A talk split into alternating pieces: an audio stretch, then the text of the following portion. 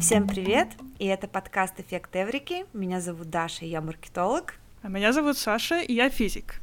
Мы собрались, чтобы поговорить, какая связь между такими, казалось бы, абсолютно разными мирами, как маркетинг и все, что связано с промоушеном, и физикой, наукой фундаментальной, которая на самом деле меняет наши жизни. Хотя бы вспомним Ньютона, которому на башку упало яблоко. Пару слов, кто мы и что мы. Я вот безработная, Саша, а ты? А я физик, как стоит из названия, но не очень, э, как это, не очень надолго с работой. Открыт к предложениям. Вы только что слышали небольшой кусочек синдром самозванца в его самом ярком проявлении. Ну, расскажи, пожалуйста, где ты учишься, ой, учишься, работаешь? Я сейчас э, живу в Техасе, в Хьюстоне, и работаю в университете Райс, который на русский переводится как РИС. И я занимаюсь теоретической физикой, пытаюсь понять, как работают биологические системы или разные околобиологические интересные штуки с точки зрения физики и как там все устроено. Да, э, короче, ребят, если вы когда-нибудь э, смотрели мой самый любимый сериал на свете «Теория большого взрыва», то у Саши тоже есть такая доска, и она там пишет формулы и работает в настоящем университете. И, знаете, вот другой человек бы сказал, ну, э, университет, Райс, один из лучших, он входит в топ-15 лучших университетов, по-моему, штата, что сказала Саша, это как, переводится как рис. Но на самом деле он не переводится как рис, это фамилия, она просто... Да, да. Не, очень-очень круто. И ты занимаешься пост постдок. Да, я постдок. Да. Я закончила да, докторскую или кандидатскую диссертацию по, по российским стандартам и работаю дальше. Супер, отлично. И меня зовут Даша, я маркетолог. Последние несколько, сколько, три с половиной года я работала коммерческим директором в сети клиник доказательной медицины, развивала это с нуля, это была моя стихия. Вот, и сейчас я занимаюсь какими-то отдельными проектами, я думаю, что знаю, ну, не все, потому что, мне кажется, знаю все о маркетинге, это будет весьма бахвально, но стараюсь развиваться в области маркетинга, CX, то есть Customer Experience, продажи, хорошо умею продавать, организовывать отдел продаж. Ну, короче, если мне нужна работа, если что, набер... наберите меня. Шутка, это шутка. Все будет отлично. Немножко стоит сказать, э, чего мы вообще решили записывать подкаст, потому что мы подружились и случайно разговорились и поняли, что мы обе хотели бы записывать подкаст, и подумали, какая бы тема нас могла бы объединить, и решили, что необъединимые темы — это очень крутая тема. И э, первую тему для нашего подкаста мы решили выбрать, связанную с Техасом. Собственно, Даша тоже живет в Техасе, в Хьюстоне. А тут-то да. мы познакомились и все это затеяли. И, наверное, многие знают, что в Техасе очень жарко. И Тут, особенно летом, невозможно выжить без э, кондиционера. Летом с, с января по э, ноябрь. По ноябрь, да, примерно так. Вот. И именно этот э, механизм, прибор мы решили выбрать в качестве темы нашего подкаста и обсудить, как он устроен, какие физические законы используются в его, в его конструкции, и обсудить, как он вообще повлиял на нашу жизнь, на то, как мы проводим наше свободное время, что мы в том числе покупаем, продаем, как вообще люди взаимодействуют друг с другом. В общем, попробуем обсудить все эти интересные вещи. Да. И почему, когда ты идешь маленький под окном какого-нибудь офисного центра, на тебя капает херня, и кто-то говорит, ну, это от кондиционеров. Я никогда не понимала, и Саша мне сегодня об этом расскажет. Хотела немножко добавить, что одной из предпосылок было то, что какой-то сторожил странное слово сторожил, да? Ладно. Рассказал мне о том, что Техас вообще начал заселяться в там 40-х, 50-х годах, когда кондиционеры стали распространяться не только как промышленные, да, но и для какого-то там более гражданского использования, не знаю. Вот, потому что раньше было жутко жарко, и поэтому люди сюда просто не ехали. Просто если они здесь родились, они эту лямку тянули, а так особо не ехали. Вот, и когда кондиционеры стали более распространены, тогда штат начал заселяться, естественно, промышленность развивалась и так далее, и так далее. Но мы расскажем вам с самого начала. На часах было 10 вечера, а печать тиража надо было закончить к часу ночи. Тина знала, что если не дать просохнуть как следует бумаге, она будет морать руки читателей и размазывать чернила. Да и разъяренный начальник мистер Редфис может притворить обещание о штрафе ее смены. Его можно понять. Подписчики газеты платили свои честные 7 долларов в месяц не за потекшую краску и пачкающие страницы. Бруклин засыпал, а Тина, чертыхаясь, опять смотрела на поплывшие фото голливудской актрисы на передовице. Та получила новую роль, чтобы ее, и красовалась в красном платье, не черном, не белом, а красном. Именно оно расплывалось неровным пятном посреди страницы. Что делать с этой чертовой бумагой, чертовыми красками, чертовым печатным станком? Тираж перепечатывали третий раз подряд. Капелька пота, стекая по лицу бригадирки смены, попала в глаз и там защипала. К черту эту актрису, Джефф. Печатаем фото черно-белым. Сил моих нет. Да, история кондиционера, каким мы его знаем сегодня, началась с крупной типографии, внимание, американский акцент, Сакетен. А я не знаю, как это читается, не будет американского акцента. Короче, Сакетен в Вихелмс в Бруклине. И самое, что интересное, что сначала кондиционер был придуман не как способ, точнее, прибор для охлаждения воздуха, а как прибор для снижения влажности. Потому что, особенно вот в печати, бумага имеет свойство намокать, расширяться и усыхать и сужаться. А, ну, короче, усыхать. Вот. И дело в том, что это действительно влияет на печать, особенно на многоцветную. Когда необходимо напечатать э, изображение 3, 4, 5 цветов, в то время там больше не печатали, то из-за того, что бумага постоянно сжимается или наоборот разбухает, изображения получались размытыми, а, приходилось перепечатывать тиражи, и производительность была очень низкой, и люди очень уставали, потому что приходилось перепечатывать опять же тиражи, и э, постоянно все были в этой краске. Вот, и, собственно, эта типография Сакетт и Уилхелмс, Даша полтора года живет в Америке, здравствуйте. Ладно, не полтора. вот. Они обратились э, в компанию Buffalo Forge, и там был молодой инженер, его звали Уиллис Кэрриер, и это был 1902 год, представляете? И так вышло, что ему удалось изобрести Саш, как это? Прибор, который уменьшает влажность в первую очередь, а да. охлаждение это была какая-то э, сопутствующая прибыль, угу. так скажем. Собственно, он использовал охлажденную жидкость для уменьшения влажности воздуха. Вообще, немножко, если ретроспективно, да, как вообще раньше люди справлялись с охлаждением, потому что огромное количество людей э, все равно жило в то время в, и там на территории экватора, и, как, и там ниже, выше, где было жарко. И все равно стоял такой вопрос, да, как с этим справляться.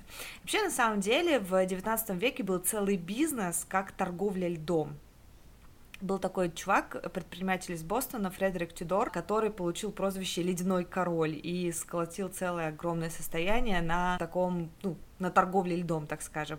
В первую очередь он продавал специальные деревянные ящики, куда из американских озер э, кололи огромные глыбы льда, ящики были оцинкованы и, если не ошибаюсь, что-то там соловым еще была какая-то история, вот, и везли их на юг США, на Кубу и на э, Мартинику, и вот такие вот ящики использовались для хранения мяса, фруктов, вот, но еще мне нравится супер смешная история на тему театров, потому что традиционно театры это что, это помещение без окон, без каких-то отверстий с доступом к воздуху, набитые людьми, люди еще там вечно, если это мы говорим про 19 век, они все там в кринолинах, перьях, с веерами, соответственно, очень жарко и очень много людей в замкнутом пространстве. И летом совершенно театры всегда закрывались на лето. А когда, ну, но и зимой, и осенью, весной все равно могло быть жарко.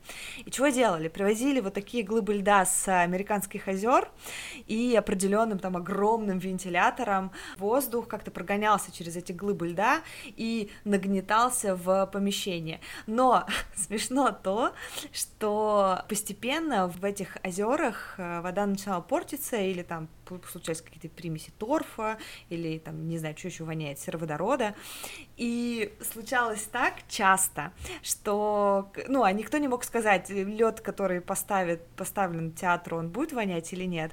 И, в общем, случалось так, что часто с охлаждением еще нагнетался в помещении дикий смрад. И это была трагедия, потому что, условно, в 1880 году Нью-Йоркский театр Мэдисон Сквер расходовал по 4 тонны льда ежедневно.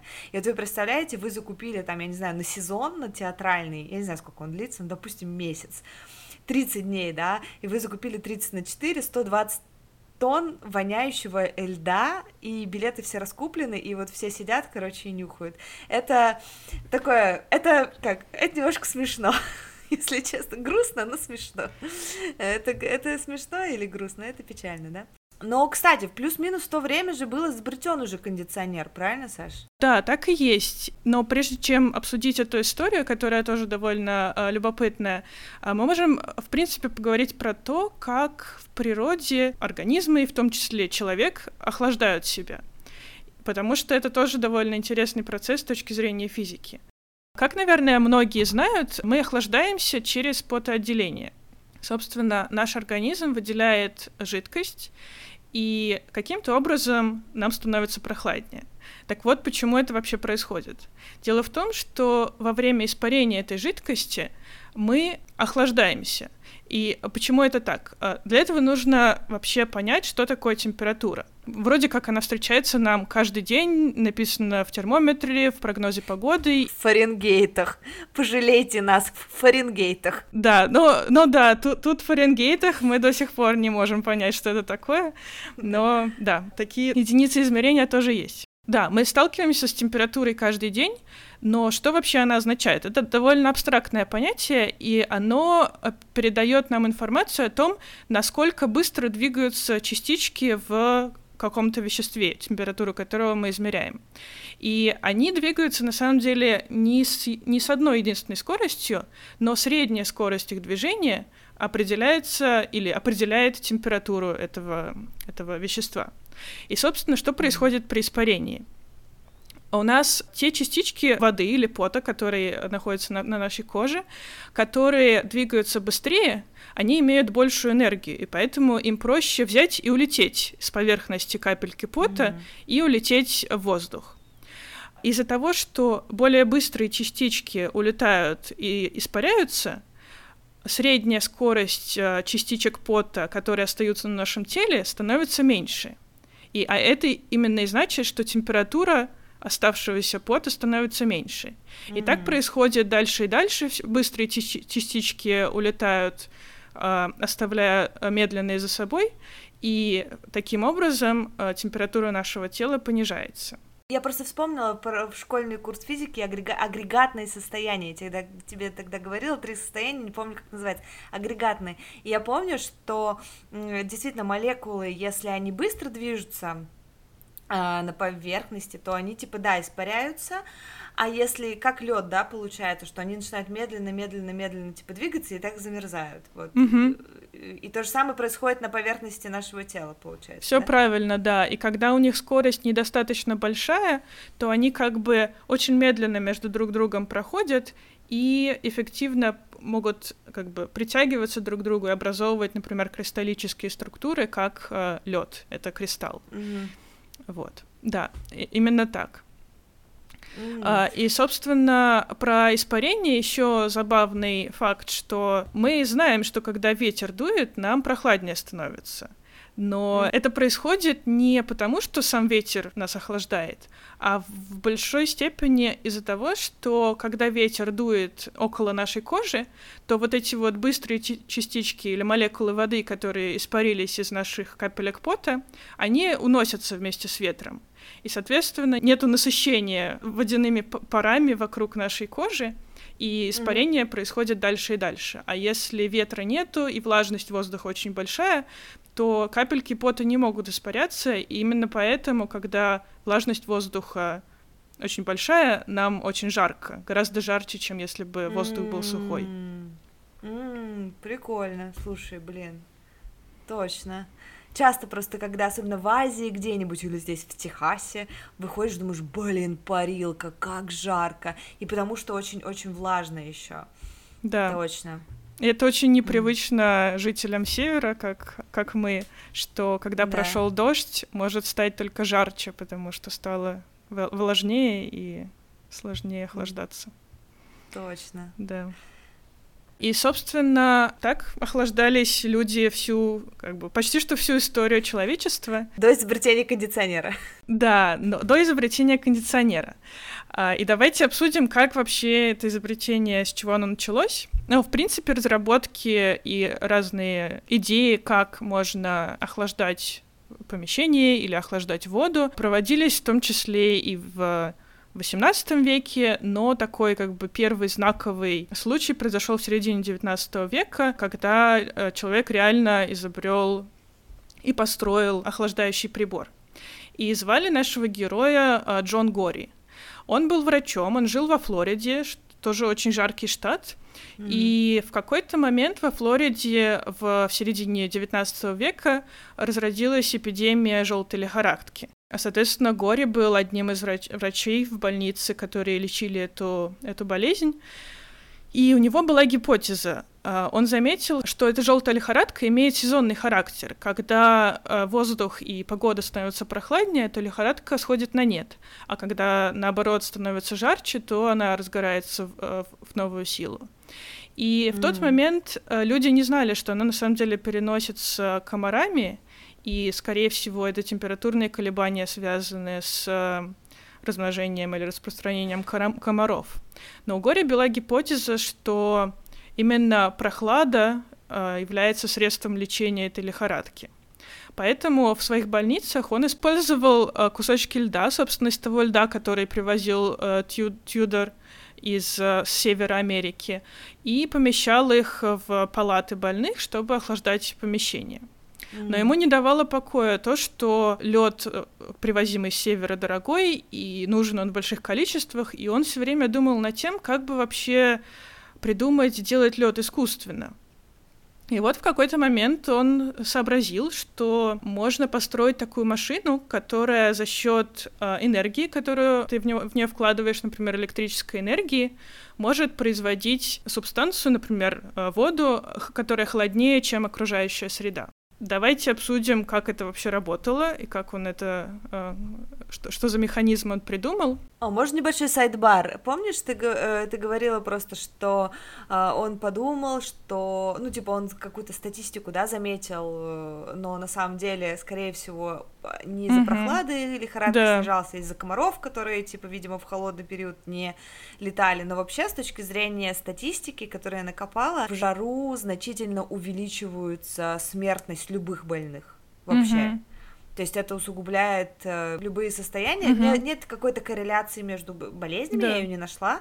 Но, короче, он в любом случае был угу. прав, не только из-за Да, это в любом случае было хорошее дело охлаждать э, палаты больных, потому что, ну, в принципе, легче переносить болезнь, когда угу. не настолько жарко. Поэтому, угу. да, то, что он делал, оно в любом случае было не бесполезно. Собственно, машина, которую он изобрел, работала таким способом. Он брал воздух и помещал его в некий контейнер, в некий цилиндр э, с поршнем.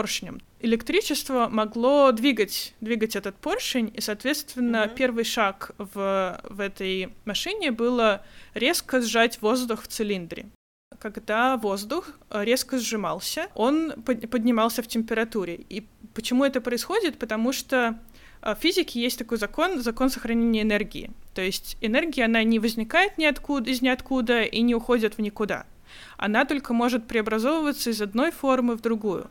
И в данном случае энергия, которую мы прикладывали за счет э, двигателя в этой, в этой машине, она сжала цилиндр и, соответственно, перешла в энергию внутреннюю энергию этого газа, воздуха внутри, которая соответствует повышенной температуре. То есть чем, а, опять же, как мы говорили до этого, чем теплее воздух, тем быстрее в нем двигаются частички, тем, значит, э, больше их энергии.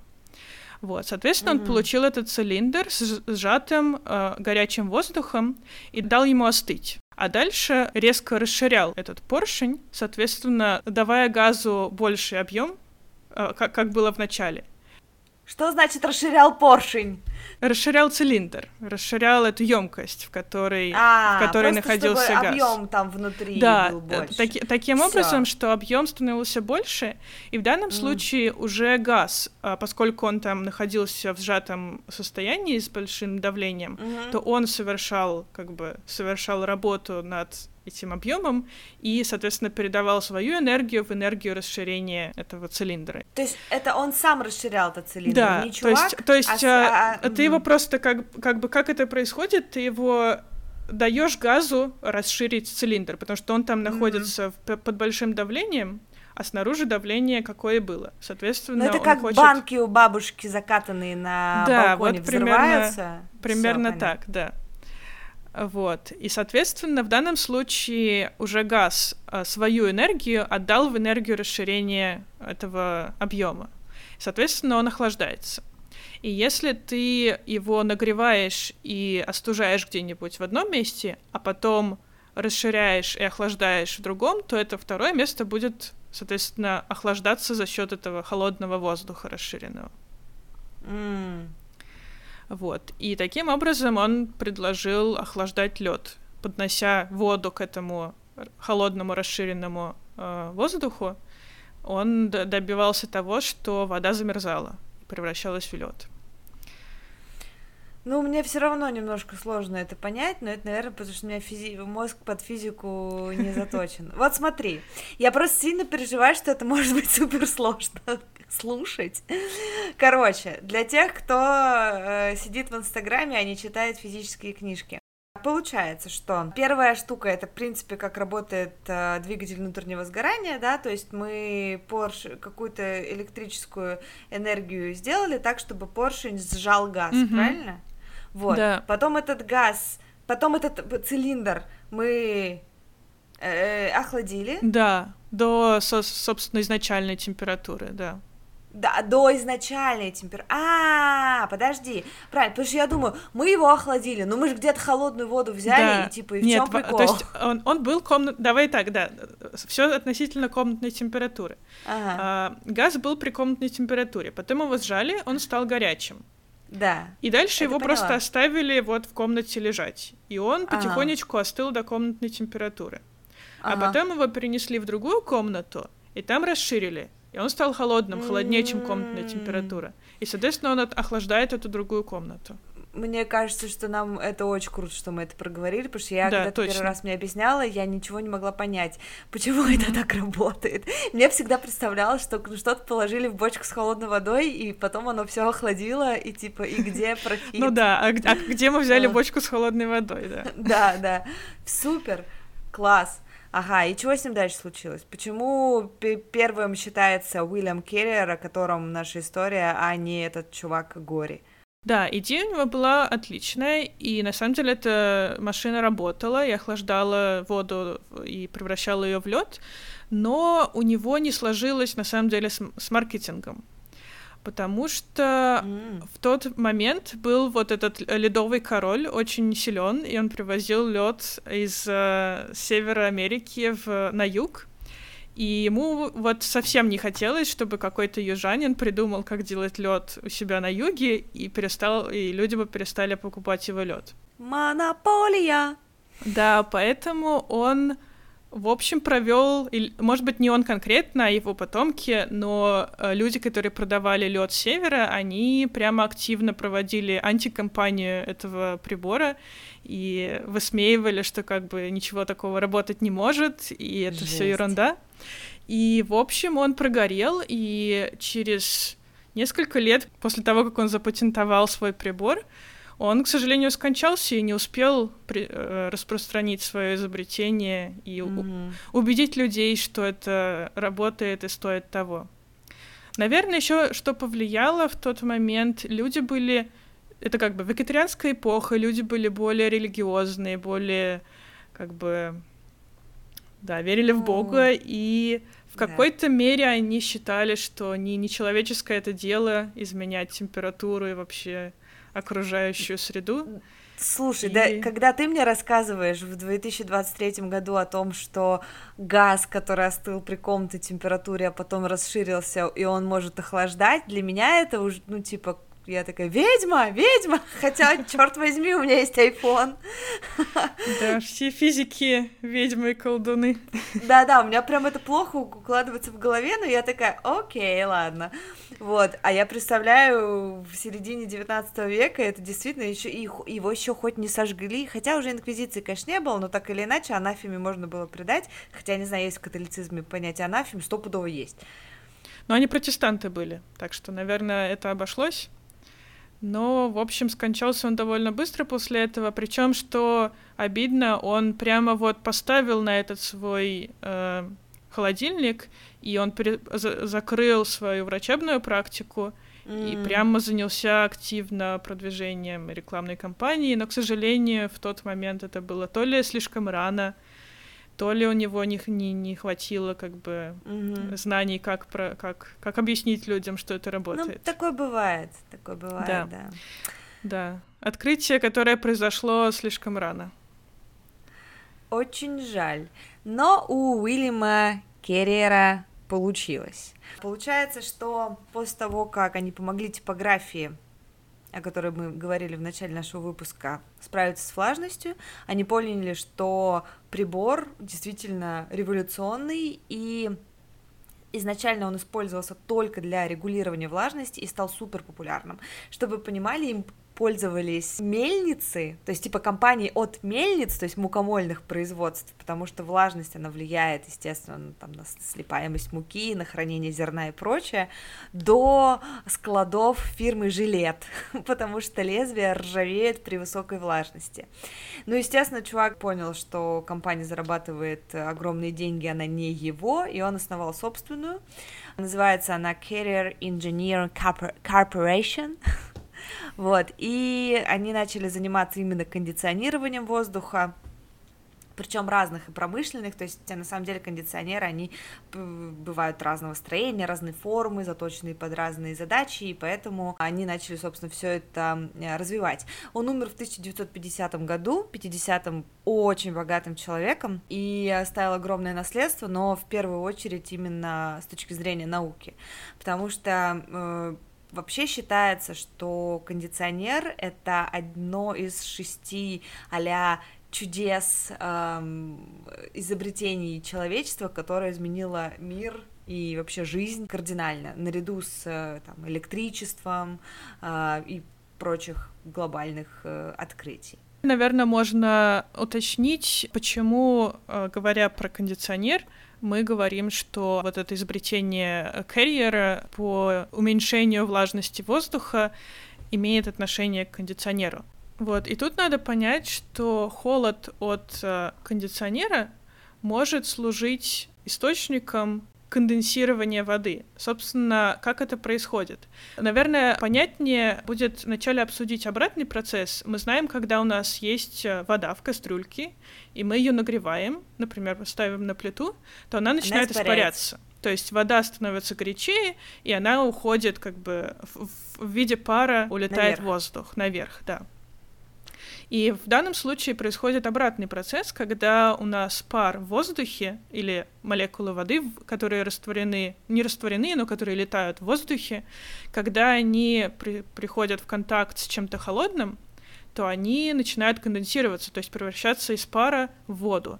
И это, например, видно тоже, если у нас есть стакан холодной воды, то он снаружи покрывается капельками. И это как mm-hmm. раз конденсат воды не из стакана, а из воздуха. Слушай, точно. Я никогда не задумывалась об этом. Вот. И то же самое роса, например, с утра.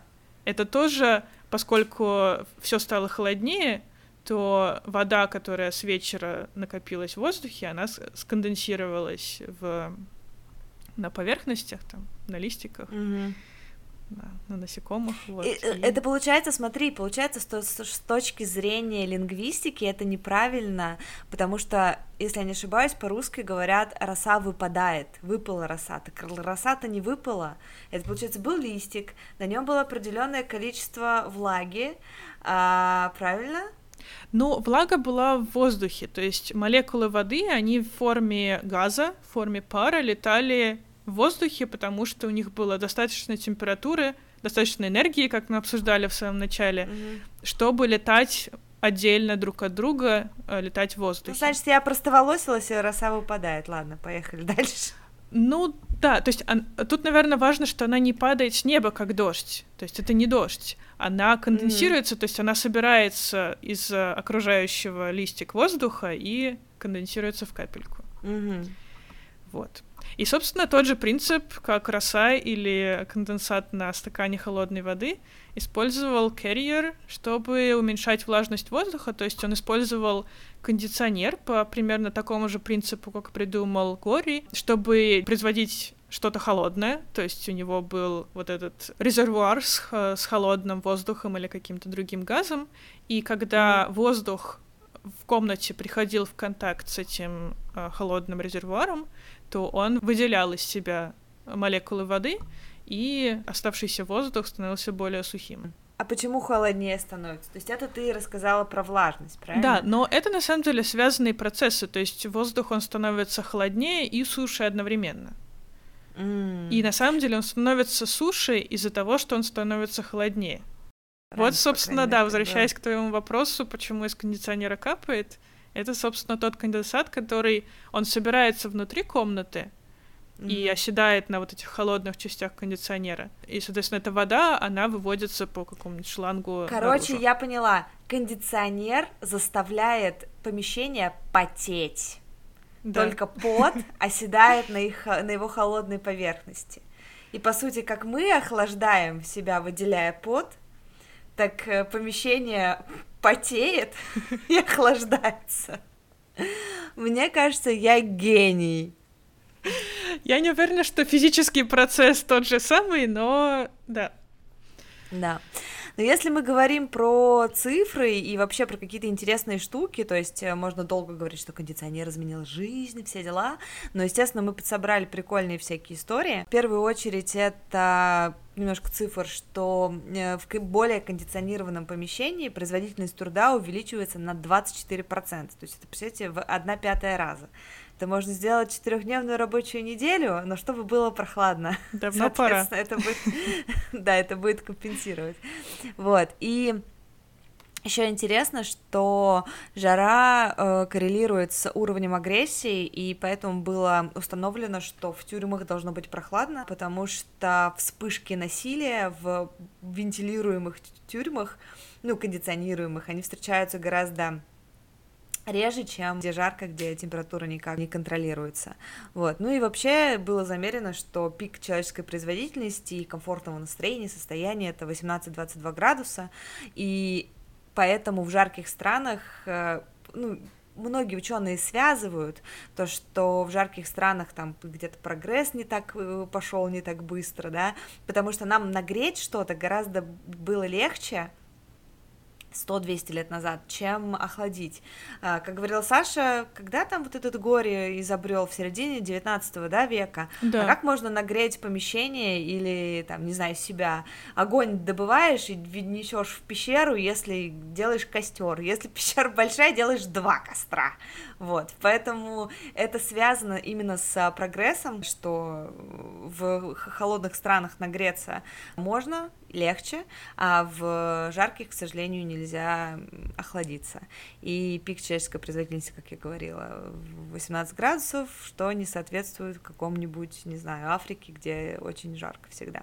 Вот, и что дальше? Наши любимые вонючие театры стали, во-первых, не вонючими с изобретением кондиционера, а во-вторых, летний сезон театральный тоже стал существовать. Единственное, что я не знаю, Саша из Петербурга, насколько я знаю, что летом театры закрываются, но я думаю, что это связано с другим, да, что, типа, меньше людей в городе становится, ну, хотя в Петербурге-то нет. Мне кажется, что у них традиционно летние гастроли, они просто уезжают. Да, да, они просто уезжают, это летние гастроли, это, э, а раньше это было связано с э, температурой, что очень жарко, и поэтому люди не ходили в э, театр. Но что еще интересно, если мы говорим про искусство, э, лицедейство, что то в... не только повлияло это на театры, но и на кинотеатры, потому что в начале века кинотеатры были не очень сильно, ну, вообще кино, оно представлялось чем-то не очень сильно популярным, а какая-то новая штука, и многие говорили, что вот театр это да, кино это типа не очень, и с появлением кондиционера именно кондиционируемые помещения стали завлекать людей, на кинопросмотр, что на улице очень жарко, кино там оно как-то было не супер популярно и распространено, и люди просто спасаясь от жары стали ходить в кино, и поэтому кинотеатр кино в том числе получило широкое распространение, по крайней мере, в Штатах. До сих пор, на самом деле, до сих пор сезон именно блокбастеров начинается в середине мая, а заканчивается в середине э, августа. Это связано, прежде, ну, прежде всего, со школьными каникулами, с сезоном отпусков, потому что люди в Штатах, они путешествуют по Штатам, и сходить в кино для них это одно из видов развлечений и отдыха нормального на каникулах в том числе. Так вот, летом именно выпускали всякие блокбастеры более кассовые, потому что люди любили ходить в кино и вентилироваться там, прохлаждаться там. Кстати, слово-то какое, прохлаждаться там. Да, и чтобы собирать больше кассу, они выпускали классные фильмы. Вот, ну, естественно, дальше все пошло крупнейшие универмаги. Был такой универмаг в Детройте, куда он, они заплатили очень много денег, чтобы поставить э, систему кондиционирования в 2024 году, 1924 году. Вот, и была такая шутка старая, я даже видела где-то в газете, что продажи в этом торговом центре увеличились в три раза, но что владельцы этого торгового центра могли бы сделать вход в платным и обогатились бы еще больше, потому что люди готовы были платить за вход в этот торговый центр, лишь бы попасть в помещение, где прохладно. Пример хорошего маркетинга и бизнес-планирования. Это да, ну на самом деле это э, как это супер сложно предугадать, потому что, нет, это как, ты понимаешь, да, на улице жарко, у меня прохладно, соответственно, люди к тебе придут. Но если ты хоть раз была в московском ГУМе, когда там все приходят погулять, пожрать мороженое, мне прям сильно интересно посмотреть статистику, а, потому что там всякие классные, крутые магазины, а много очень просто туристов. ГУМ очень красивый внутри, да, и это легендарное достаточно здание, и когда ты вообще работаешь с продажами, ты часто считаешь проходимость, то есть есть определенный процент, типа там из 100 человек, конверсия называется, да, из 100 человек один примерно там купит, да, а там она, скорее всего, сильно ниже, но исходя из огромной проходимости, мне прям вот интересно процент конверсии, но учитывая, что никакие бутики оттуда не съезжают, наверное, это работает. Вот, потому что, ну, кто-то может просто прийти поглазеть, и в основном так и делают, соответственно. Это похоже на историю с этим торговым центром, что кто-то пришел просто охладиться, а ничего не купить. Заодно что-нибудь купил. Да, но, да, но, наверное, что-нибудь купил.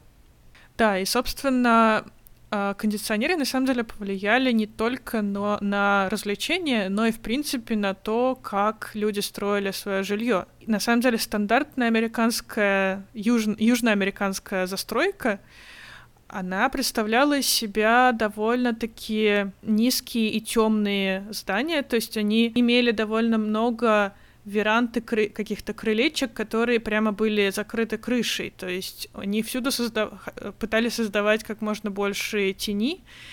И второе по значимости устройства зданий было а, создать как можно больше возможностей для сквозняка, для проветривания, потому что, как мы говорили, ветер, он помогает охлаждаться. Соответственно, они располагали окна так, чтобы они были друг напротив друга, и даже строили посередине здания, то есть э, как бы проходящая сквозь все здание, такой коридор крытый, который, ну... в который выходили, э, собственно, еще окна, так чтобы создать э, поток воздуха сквозь здание. Да, чтобы представить получше, просто вместе смотрели эти картинки, а сквозь здание это не то, что дом такой а, квадратный сквозь него, а оно как он как раз сделан как прямоугольником, такая колбаска. И вот если сосиску наполовину разрезать, то представим, что дом это сосиска, а вот если где-то ее напополам разрезаешь, там вот как раз-таки дырка в, ну как проход, и он сквозной. И сквозной, вот но при это... этом крытый, то есть это как бы все равно крыша там есть, чтобы там была тень, и воздух был как Да. можно холоднее, но понятно, что он все равно горячий. Но если еще и ветер создается, то какая-то прохлада. Было. Да, вот бедняги вообще, конечно. И я тут, э, я тут читала книжку недавно про, про жителей Техаса, но это, правда, в 70-х годах, но, видимо, все таки они еще не настолько активно использовали кондиционеры или экономили электричество, и они там все время сидели на своих э, крытых кры- кры- крытом крыльце, особенно по вечерам, когда, видимо, не настолько жарило Жарко. солнце, и прохлаждались на улице, потому что в доме в какой-то момент было слишком жарко.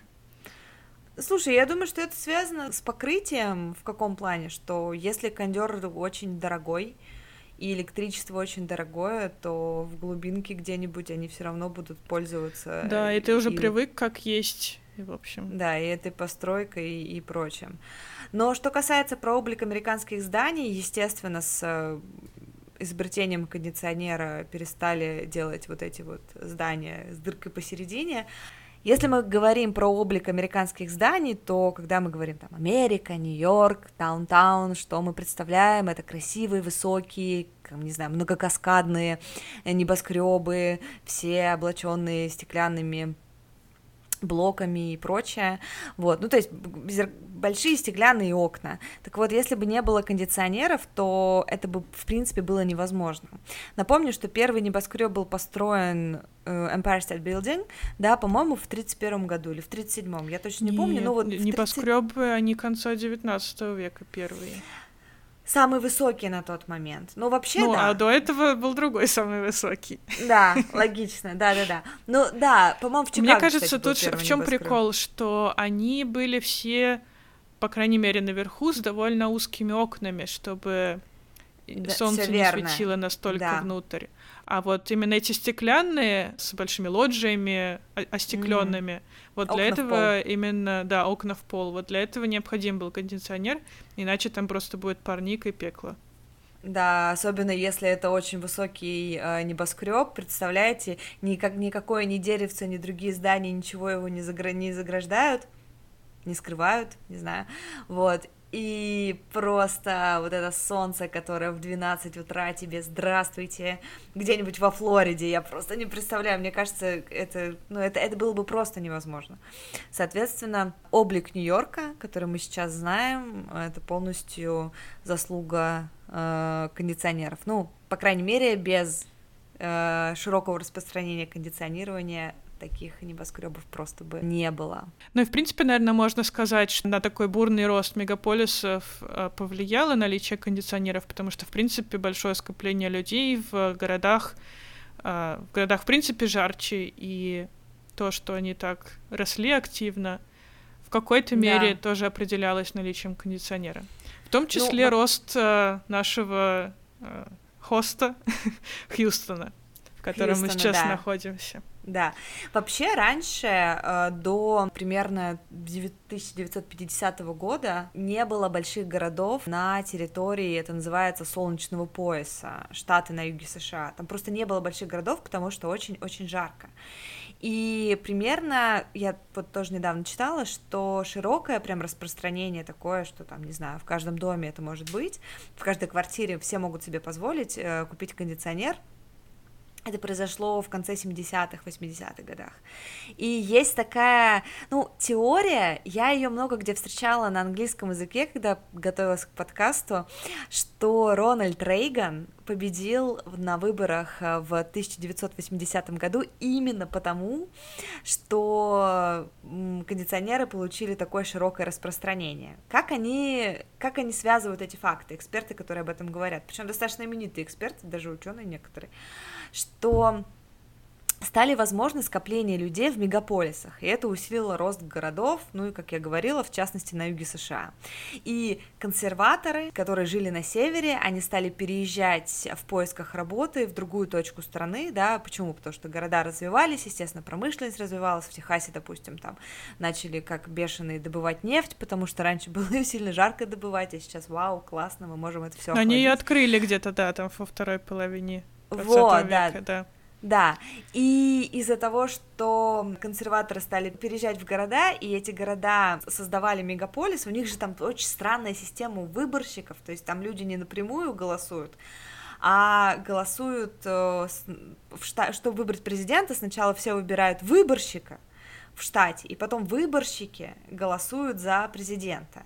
И, короче, случилось так, что в этих выборщиков, окрашенных вот в консерва консервативные цвета, их стало больше, они разрослись, и их выбрали в регионе Солнечного пояса, Южных Штатах.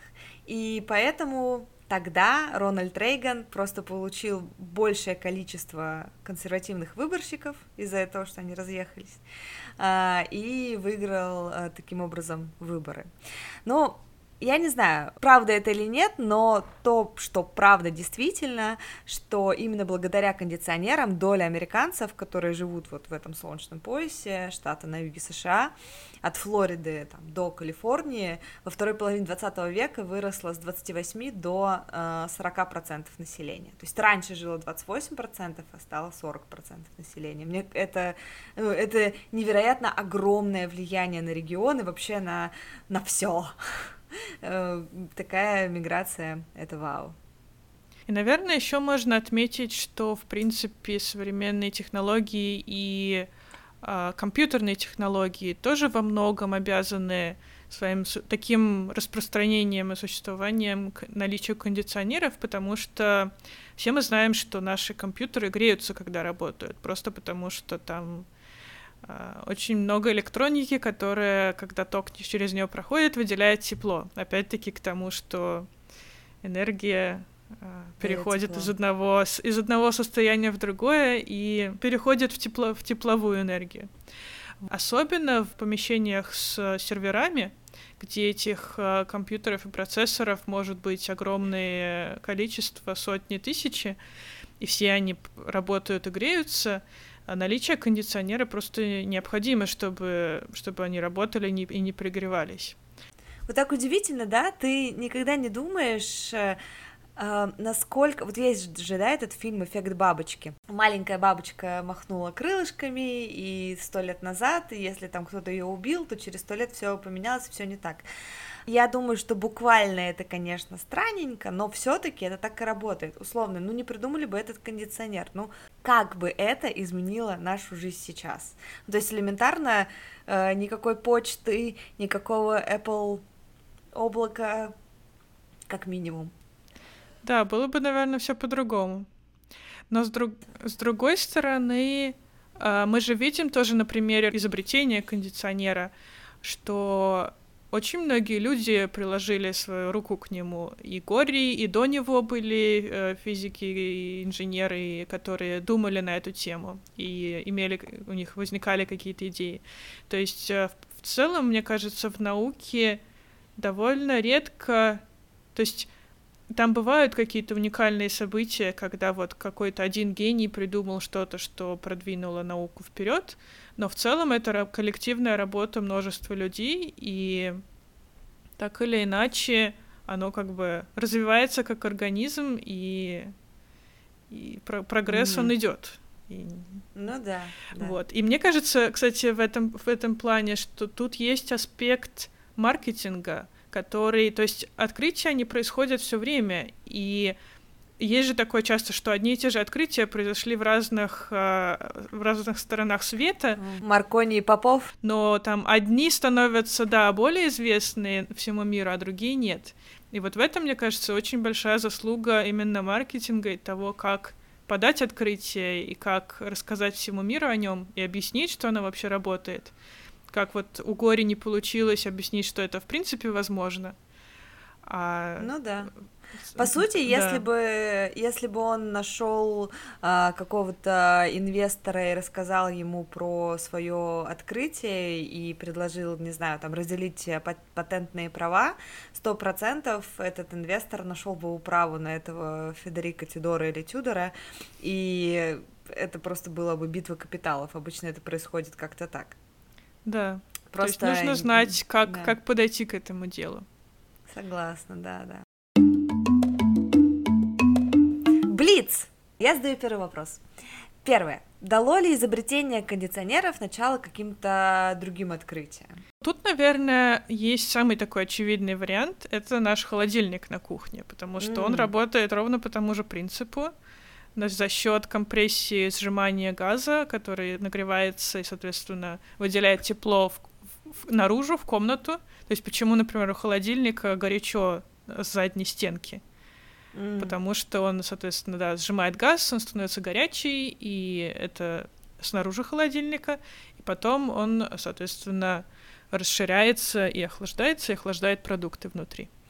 По-моему, самая дорогая часть в холодильнике это как раз компрессор если да. я не ошибаюсь. Вот вот потому это что... он и делает работу, да. Вот, потому что я помню в 90-е годы, когда я была маленькая, было очень популярно ремонт холодильников, и самое главное, там была вот эта тема, что поменять компрессор. И чтобы не обманули, чтобы поставили новый компрессор, а типа не был. Вот, да.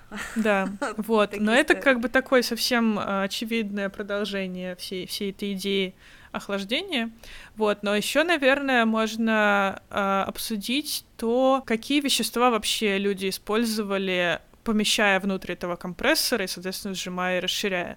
То есть изначально то, что Гори еще придумал, он просто помещал туда воздух но mm-hmm. другие химические вещества, другие газы, они имеют как бы большую теплоемкость в, вот в этом процессе и, в принципе, могут быть более эффективны.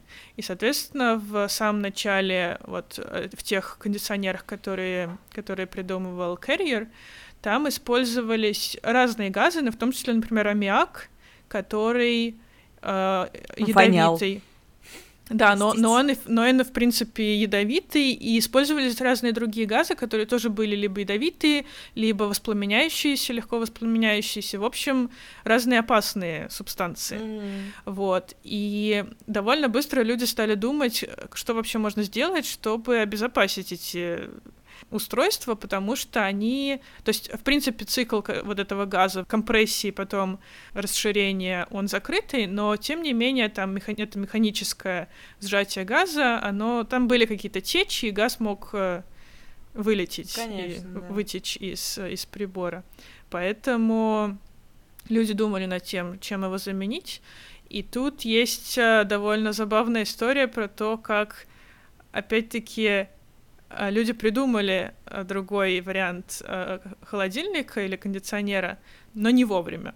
И это на самом деле был никто иной, как Эйнштейн. О, oh, вау. Wow. Он, оказывается, я тоже этого не знала, но он, оказывается, был не только физиком там про фундаментальные какие-то космические и, в общем, квантовые вещи, но в том числе ему было довольно любопытно изобретать что-нибудь. Он, кстати, работал в бюро патентов, какой-то mm-hmm. момент, когда его там не брали на работу физиком.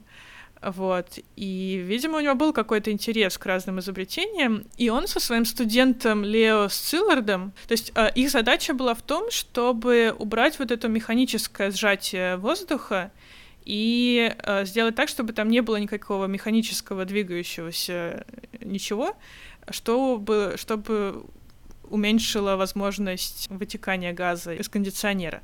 Вот, и они придумали такой способ, э, и там на самом деле единственное, что нужно было, это источник нагрева, то есть он еще мог использоваться без электричества, что довольно забавно. И, mm-hmm. э, то есть а, он, он бы мог использоваться да, каких-нибудь, не знаю, деревя... деревнях, где не было электричества. В общем, у них был довольно забавный, интересный этот э, кондиционер, ну, другое устройство кондиционера. Но их открытие было довольно-таки не своевременным, потому что более-менее в то же время, когда они его запатентовали, э, был открыт газ фреон. И это, этот газ использовался вот там с 30-х годов и до там 90-х в холодильниках, потому что то есть его синтезировали, и оказалось, что он не ядовитый, не горючий и отлично функционирует в холодильниках. И, в общем, mm. так его и продолжили использовать, и про изобретение Эйнштейна, по крайней мере, про это, в общем, забыли. Вот. Понятно. Потом про фреон тоже открыли, что он на самом деле не безобидный ядовитый? газ, да, но он не ядовитый, но он, а, да, но он приводит к уменьшению озонового слоя, что, соответственно, озоновый слой нужен планете, чтобы фильтровать ультра ультрафиолетовые лучи. Угу. Поэтому в какой-то момент фреон был запрещен для использования в холодильниках, но в общем, на протяжении большей части 20 века он использовался во всех холодильниках. Ну да, да, это я даже, даже я это помню. Да. Окей, принято. А у меня к тебе вопрос по маркетингу и по Давай. распространению всех этих вещей. И первый вопрос про то, как вообще предприятие... То есть возник такое новое изобретение, холодильник или кондиционер. И как вообще предприятия и организации понимают, что им нужно это изобретение, что им как бы вот они его возьмут себе на вооружение и будут да, будет хотят. им прибыль. Да. да. Ну, э, не будем скрывать, мы, конечно, готовились к этому вопросу, и Саша, и я. вот. Надо, кстати, знаешь, какой-нибудь подкаст, в каком-нибудь подкасте попробовать э, задать вопросы без подготовки. И это будет такое... Э, короче, как э, люди понимают, что вообще что-то им нужно или не нужно? Когда ты работаешь в маркетинге, часто особенно сейчас, когда прогресс несется как угорелый, ты реально не понимаешь, надо тебе это или не надо, исторических данных у тебя нету. И здесь э, всегда э, вступает э, его величество, я не уверена, что я сейчас скажу слово мужского рода, но ладно, его величество Чуйка, ее. Э, почему? И вообще, когда, ну вот есть такая история, да, что почему там маркетологу нужно там 5 лет опыта, 6 лет опыта. Это даже не так касается каких-то там супер знаний, как есть такое понятие, как насмотренность, да, или там э, ты много-много раз что-то делал, и ты уже можешь предположить что-то. Соответственно, на основе, если у тебя нет исторических данных, нет никаких данных, которые ты можешь взять, то на основе опыта и даже своего какого-то experience э, как customer, ну, типа как, как покупатель, ты можешь сделать э, вывод, э, что может повлиять на конверсию в продажу. То есть ты как человек, который понимаешь, да, что вот в этом помещении холодно, в этом помещении тепло. Здесь, скорее всего, приятнее находиться, и здесь хочется находиться дольше. Не знаю, здесь вкусно пахнет, здесь чисто, если мы берем еще какие-то другие факторы. И, соответственно, мы делаем гипотезу, что, ну, наверное, покупателям захочется больше проводить времени здесь. И делаем это. Ну, вообще сейчас, как бы, если мы говорим про настоящее время, там делаются эксперименты, да, всегда, если мы запускаем какую-то рекламную кампанию или продукт какой-то новый, называется MVP, когда мы на коленке делаем какую-то хрень, чтобы проверить просто гипотезу, будет она продаваться или нет. И то же самое в рекламных кампаниях, когда есть 100% бюджета, мы не тратим весь бюджет на то, что, а, давай еще проверим, нет. А, обычно там до 30% тратится рекламного бюджета на то, чтобы попробовать, оно вообще будет работать или нет. И то, что сработало, оно потом масштабируется. Весь бюджет тратится на то, что именно сработало. И здесь то же самое. Исключительно, я думаю, это было все опытным путем. То есть люди просто поняли такие, ага, ну вот если прохладнее, мне просто дома тупо даже легче находиться. Не надо дырку во всем торговом центре вот такую сквозную делать. чтобы, э, да, э, чтобы было комфортно. Ну, давай попробуем. И, скорее всего, они просто попробовали, и это действительно повлияло на продажи. Сейчас есть огромное количество исследований, что именно влияет на продажи, есть куча мерчен... там, не знаю, знаете, наверное, нет, мерчендайзинг, то есть куда положить товар, чтобы на определенной полке его взяли, там, trademark, ну, trademark немножко другое, ну ладно, как должно пахнуть, какой должен быть свет, какая должна быть музыка, когда, какое должно быть кондиционирование, короче, куча-куча всего. Но, естественно, основа этого э, это прохлада, комфортная температура, потому что в любом месте, если, если температура некомфортная, нам не хочется там находиться. Вопрос для тебя. Я ответила на твой вопрос? Да.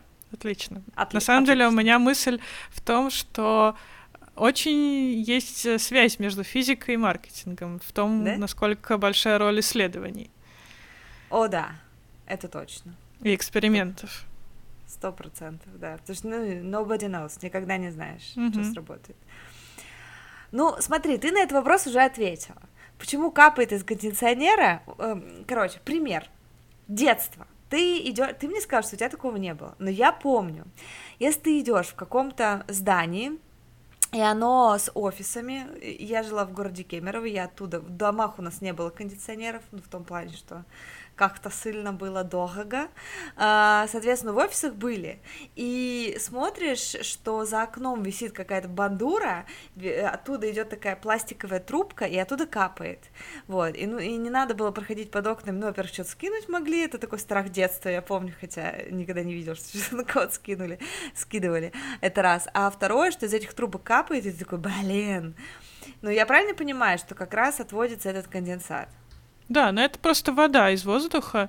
Собственно, да, как мы вот э, обсуждали, что э, Carrier придумал, что если холодную часть этого кон- кондиционера поместить в комнату, то на ней будет конденсироваться вода из воздуха.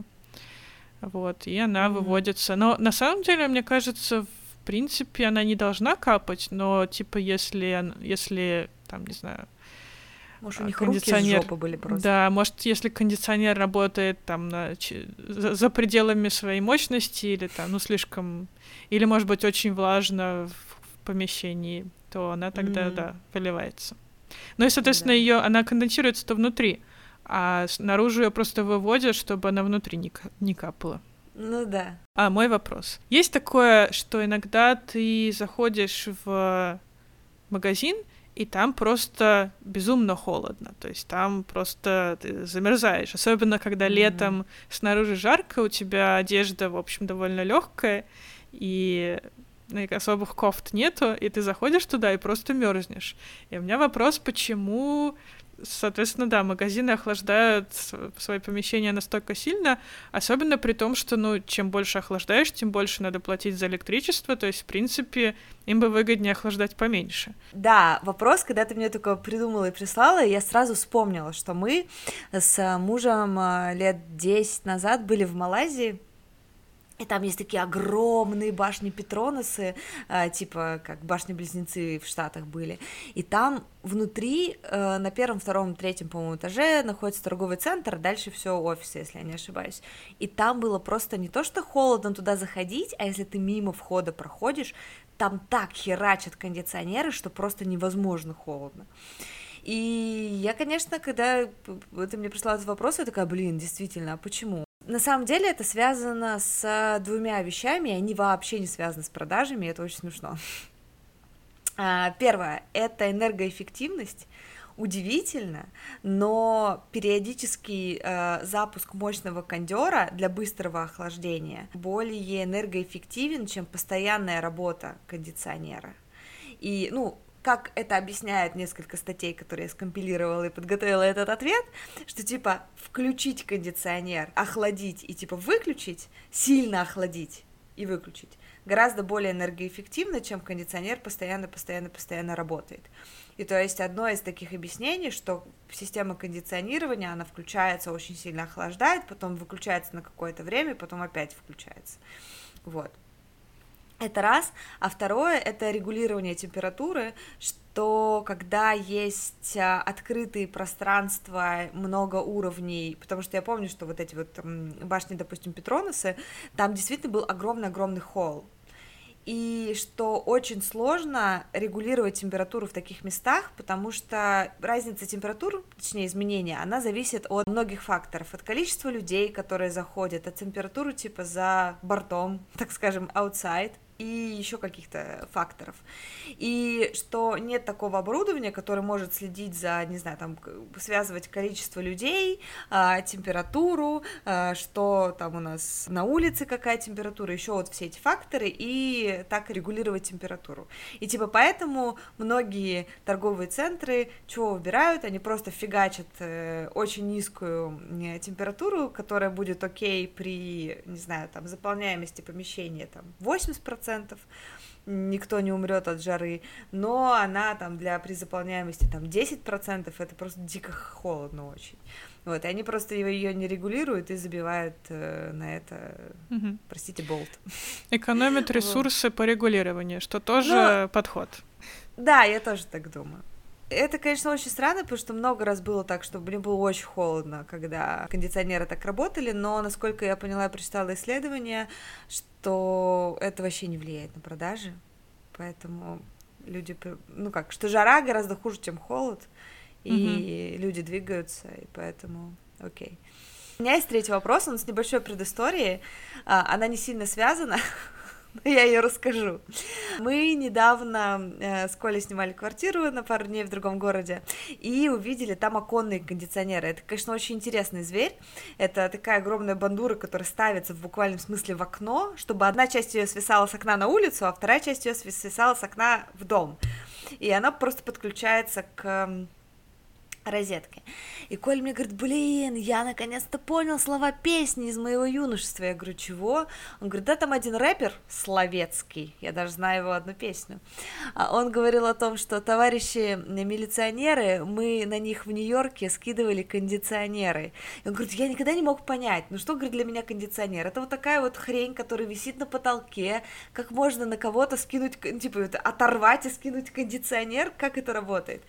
И говорит, я, а сейчас я понял, что его можно просто вытолкнуть в окно, и, ну, естественно, оно упадет и убьет, может, кого-нибудь, я надеюсь, что так больше никто не делает.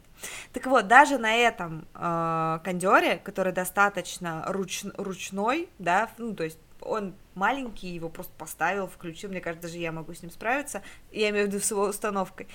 Даже там есть счетчик по температуре, то есть я могу установить там 71, я говорю сейчас в Фаренгейтах, там у меня комфортная температура там 73 градуса, у Саши 60, Саша живет вечно на Северном поле, все очень холодно у нее дома. Но ну, я не да. охлаждаю до такой температуры, это только если снаружи холодно. Да, но суть в том, что какая корреляция между вот как это регулируется. Я вот нажимаю 72, и как он понимает, что 72, и что он делает, чтобы было 72. Да, но на самом деле тут есть два подхода, и первый, который более простой, который на самом деле, я думаю, что и в том кондиционере, и у меня дома сейчас, он на самом деле просто, у него есть кнопка «включить-выключить», и когда температура в комнате холоднее, э, теплее, чем выставленная температура на счетчике, то он включает кондиционер. И дует довольно-таки холодным воздухом. То есть, если прям встать под кондиционер, то будет холодно. Дует mm-hmm. воздухом холоднее, чем выставлено на счетчике. И, соответственно, когда температура в комнате становится меньше, то он выключается. Вот. Но, mm-hmm. ну да, и есть второй, вторая технология, которая вроде как появилась не так давно, когда там какой-то стоит микропроцессор, который регулирует, в зависимости от температуры в комнате, он регулирует мощность компрессора. И, соответственно, компрессор работает с большей или меньшей мощностью, и это уже влияет на именно конечную температуру, которая дует из кондиционера. Mm-hmm. И вот таким образом он может прямо постоянно дуть немножко воздуха той температуры, которую, которую тебе mm-hmm. нужно, и, соответственно, mm-hmm. колебания температуры будут меньше. Блин, ну первое это супер логично. Почему, почему мне не пришло это в голову? Okay. Да, то есть это, это на самом деле очень просто. У тебя термометр и как бы включить-выключить mm. просто, да. Я придумала скороговорку. Давай. Кондиционировали, кондиционировали, кондиционировали, кондиционировали, да не вы кондиционировали. Да не вы кондиционировали. Да не вы кондиционировали. Подожди. Кондиционировали, но не вы кондиционировали.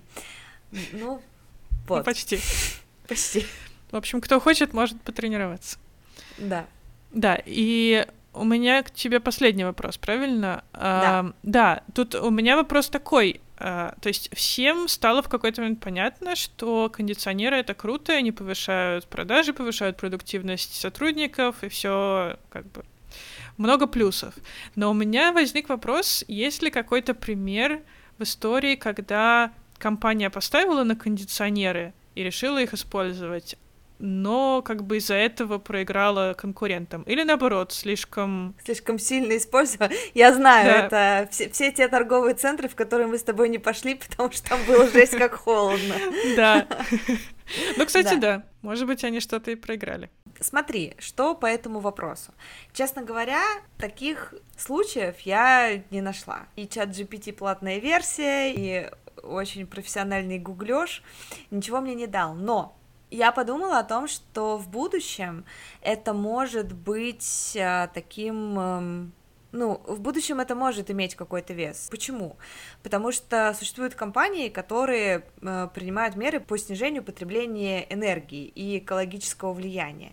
И, допустим, я надеюсь, что так произойдет, не знаю, там через 50 или 100 лет, когда использование э, экологически чистой энергии, материалов и прочее, оно будет тебе давать э, больший, большее доверие потребителей, и потребители будут выбирать именно такие компании, что типа если я я использую я не знаю, там, меньше кондиционирования, охлаждаю каким-то другим способом, допустим, да, э, меньше трачу электричество, или там все равно кондиционер, там вот этот газ, там, ну, все равно как-то это там влияет на окружающую среду то те ребята, которые будут использовать, охлаждать э, или меньше использовать, там, более экологично, может быть, действительно у них будет какой-то там кондер с микропроцессором, и они будут говорить, что, ребят, наши торговые площади э, тратят электричество или влияют на экологию процентом меньшим, чем там другие ребята, и поэтому, а цены у нас, допустим, такие же или там ниже. Приходите к нам,